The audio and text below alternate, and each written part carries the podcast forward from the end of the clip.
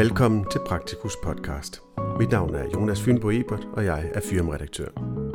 Denne podcast er en oplæsning af artiklen med titlen Bestyrelsens klumme. Bæredygtighed og almen praksis. Artiklen er skrevet af Niels Sakstrup, praktiserende læge, medlem af DSM Hovedstaden og medlem af DSM's bestyrelse indtil 1. oktober 2022. Artiklen kan læses i Praktikus nummer 262, der udkommer i november 2022.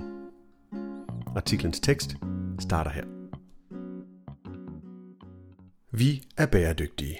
Almen praksis har bæredygtigt potentiale i måden, vi er organiseret på og arbejder på. Men det kan udvikles og måske inspirere andre dele af sundhedsvæsenet og styrke os selv. DSM vil i det kommende år begynde at arbejde på en bæredygtighedspolitik.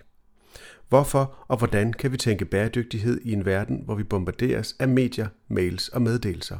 Hvor krig i Ukraine har afløst krigen mod covid, hvor verdenshavene stiger, migranter migrerer, og hvor opgaveglidning, omkalfatring, faglige krav, retningslinjer, bundlinjer og tiltagende livsangst og mistrivsel hos unge fylder tiltagende i et verdensbillede, vi har sat os selv til at være medikus i.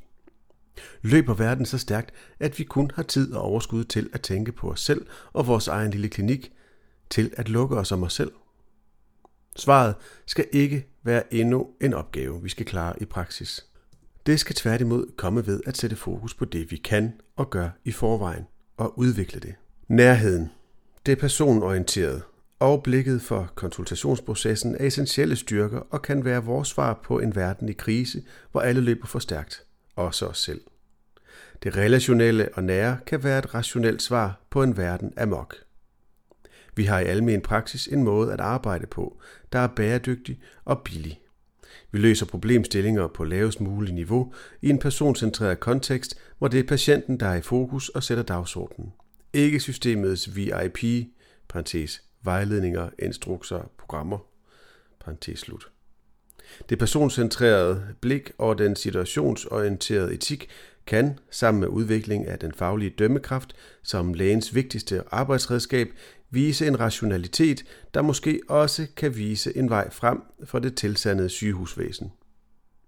Ved at styrke og udvikle vores faglighed og vores faglige fællesskaber og netværk, kan vi arbejde mod endnu en bæredygtighed, så vi til gode ser klima, ulighed, den trængende, samfundsøkonomien og ikke mindst os selv, så vi ikke brænder ud.